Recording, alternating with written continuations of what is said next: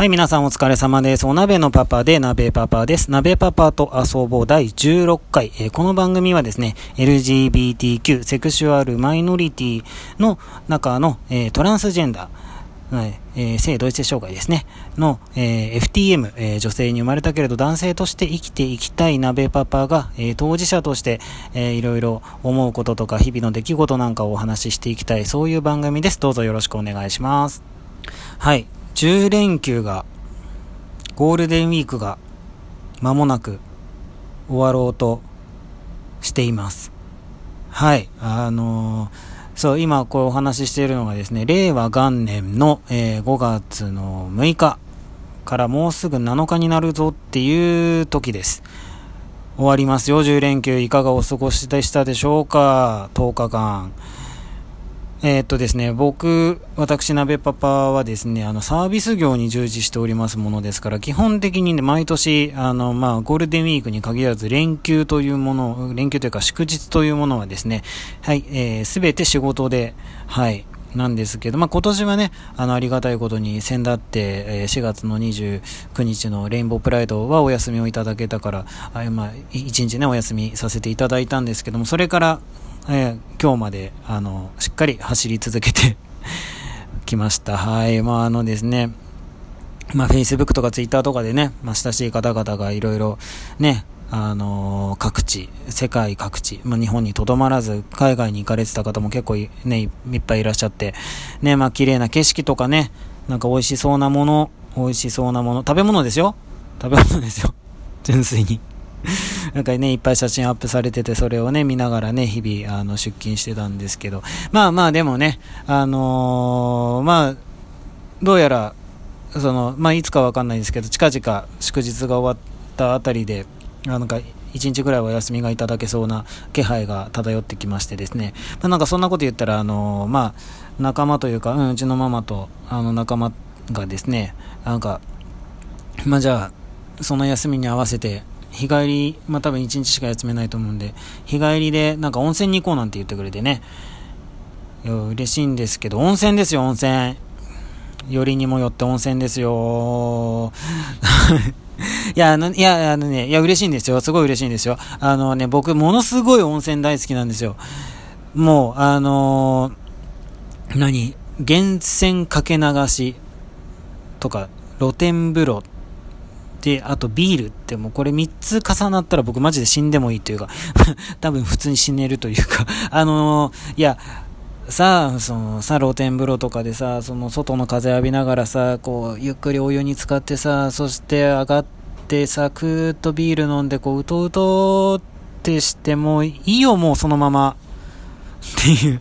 いや、まあ、いやいや、死にたくないですよ、全然。まだまだ全然やりたいことも行きたいところもいっぱいあるんですけど、いや、もうそれぐらい、もう本当、もう3度の飯より、まあ、3, まあ、3回飯食わねえけど、まあ、まあ、もう本当、本当にね、大好きなんです。大好きすぎて辛いんです。いや、あのね、温泉ってほら、裸になって入るじゃないですか。ね。しかも大きなお風呂で知らない人と入るもんじゃないですか。そう。だからこのね、見た目は男、脱いだら女っていう、はい、あの、手術をね、これからしようっていう、あれなんで、まだまだ、あのー、服を着てたらね、顔はヒゲ面なのに、服を脱いだら、こう、胸があって、こう、男性のあれがないっていう状態なので、どっちにも入れないんですよ、ぶっちゃけね。あの女湯行ったら多分通報されますし、脱衣所で。うん。まあ、実際あの、まあ、うん。その変変化中の間、まあ、ここまでね、あのー、お産面になる前でも何度か止められたことがありますか？ら、やんわりとね。なんかまあ、すいません、間違えちゃったぐらいな感じでね、あれなんですけど、やり過ごしてきたんですけど、あのー、で、まあ、男性風呂、男風呂もさ、その、胸も隠して、下も隠して入るってものすごく不自然なんですよ。うん。でしょ？そのだ普段男風呂に入る方からしたらわかると思いますけど、基本ほら、男風呂って別にちょっと前を隠すぐらいじゃないですか。隠さない人たちだっていっぱいいるじゃないですか。でもその中でさ、上も下も隠してさ、こう入ってくってものすごいおかしいでしょ？だからね、あの、まあだから基本的にその貸し切りのお風呂とかがメインになるんですけどね、まあ今回もね、なんか、あの、日帰りでも貸し切りで入れるところとか一生懸命探してくれてるみたいで、まあ、実現したらね、まあ、それは、実現したらもう、それはもちろんこの、この風呂好きですから、もう楽しんで来たいんですけど、めちゃめちゃ行きたいんですけど、ま、毎回ね、こう、ちょっと重たいものが胸の中にぐっとね、うん。まあ多分、FTM あるあるだと思うんですけど、まあまあ、でもね、一生懸命探してくれてるし、まあ、そうやってね、あの、僕、ものすごいね、友人というか周りの人には今、ものすごい恵まれてるなって、この今のね、僕のこの、いろいろめんどくさい諸事情とかをね、あの、ちゃんと考慮してというか、まあ、あの、それありきの僕として接してくれる人たちがすごく多いので、すごいありがたいなって思うんですけど、まあ、それでもね、まあ、それでもやっぱり中にはね、あの、ちょっと、あやっぱり偏見持ってるんだろうなっていう人とかは、まあ、いなくはない。まあ、どこにでもいるからね。いなくはない。まあ別に FTM とか LGBT に限らずね、あの、周りの人でね、ちょっとっていう人はね、やっぱ、どなた、どなたでもいるとは思うんですけど、なんかね、あの、大体でもその FTM とか LGBT にこの人実は偏見持ってるんだろうな。でもなんかほら、モラル的にさ、差別はいけないとか言うしさ、今、こうなんかね、空気もだんだん変わってきてる時だから、なんかそれは察知してて、だから表面的にね、その、出しちゃいけないっていうのは分かってるみたいな、だからより一層なんかこう、お腹の中でそういう気持ちが膨らんでんじゃないかなっていう人はね、いなくはないんですよ。うん。でね、まあなんか大体、なんと、まあ言う言葉でわかるっていうか、なんかこう、会話の中でやたらめったら何度も、あの、いや、俺は偏見とかないからとかっていうフレーズを繰り返す人とか、あとは、あの、まあ、男性の方でね、あの、あの、何度も何度も、あの、男同士だもんなって強調してくる人。うん、そうあのね、だからその、お風呂にも入れないぐらいだから、あの、悲しいことにね、完全に男じゃないことは自分がよくわかってるんですよ。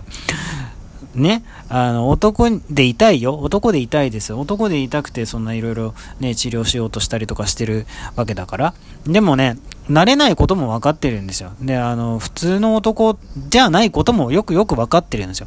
うん。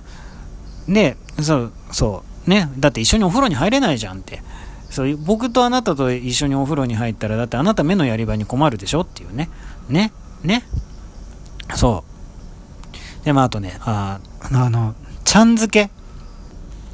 あの、名前なんて呼んだらいいって聞かれた時に、大体僕あの、あの、好きに呼んでくださいって言うんですけど、で、本当にそう思ってるからいいんだけど、ああ、ちゃん付けを選んだんだっていうね。うん。まあいいけど、そうなんだって、やっぱ思っちゃう。うん。あ組んでも3でもなくて、あなたはちゃんを選んだんだねっていうね。まあ大体、なんかあれですよね、本当に偏見がない人って、なんか結構なんか、あの、あ、聞いてもいい？とか言ってね、ズバズバいろんなこと聞いてきたりとかします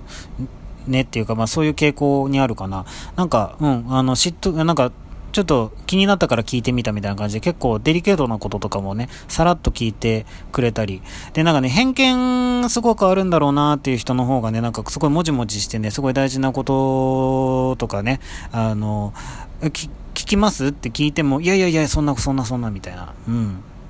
まあ、いろいろな人がいますよね。そう、な、まあ、思い出した。あのね、昔、あの、水商売やってたんですけど、5、6年ぐらいやってたかな。ずいぶん若い時ですけどね。うん、あの、ね、な、いろんなお店で働いて、で、あのね、オカマバーのチーフみたいなことやってたことがあるんですよ。で、その時、あの、僕だけお鍋で、で、あと、まあ、おかまさんというかニューハーフさんが何人かいてみたいな、まあ、スナックみたいなちっちゃなお店だったんですけど、で、それでね、ママのお客さんでね、まあ、あの、割とほんまもんのやんちゃな方が、うん、のボスが、まあ、いらっしゃって、で、そのね、あの、ボスとママが、まあ、同伴してくる日に、先にあの、若い衆が結構な人数で、来て見えてて、なんかね、まあ、ボスのお許しがあったのか、なんか、まあ、先に飲んでたんですよ。で、なんかそれぞれ、そう、なんか、女の子とか連れてきたりとかして、まあ、結構、結構派手に飲んでて、で、その時ね、なんかね、僕、うん、僕の以外はみんな、ニューハーフさんとかなんだけど、なんかね、僕ターゲットにされて、で、なんか脱がされまし、脱がされそうになって、で、なんか父とか揉まれてね、で、なんかね、男同士ならいいだろうっていうのをやたらと強調されたんですよ。んで、まあ、まあ、やんちゃな方々だし、で、まあ、ママのね、お客さんのあれだから、ちょっとやっぱり抵抗もなかなかできなくってね、まあ、まあ、すごい葛藤してたんですけど、で、そしたら、そこにあの、ボスが、まあ、登場しまして、そしたらね、ボスが、お前ら何言ってんだ？っつって。んで、男、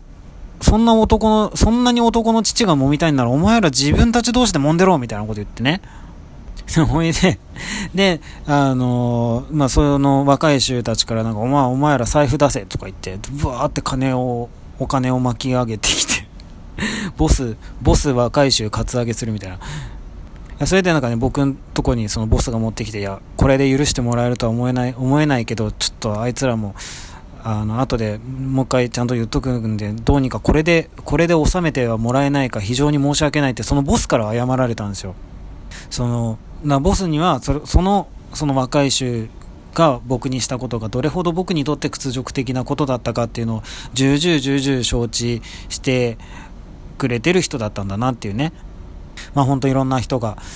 いましたし、うん、まあいろんな人が今もいますけど、まあでもいろんな人を見てきて、やっぱ思うのは、まあなんか世界やね、周りの人にいろいろ優しさとか理解とかを求める、もちろん大事なんだけど、まあその周りの多様性、うん、周りもいろいろだから、それになんか自分がどう向かっていくか、どう立ち振る舞うかっていう、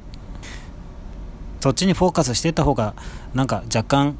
若干は行きやすいのかなって、まあ、今は思うように、はい、なりました。はい、そんなところで、まあ、ちょ、今日、今日はちょっと懐かしいお話もしちゃいましたけれども、はい、えー、また、時間が迫ってまいりました。今日はこの辺で失礼したいと思います。はい、どうもありがとうございました。またよかったら聞いてみてください。それでは、バイバーイ。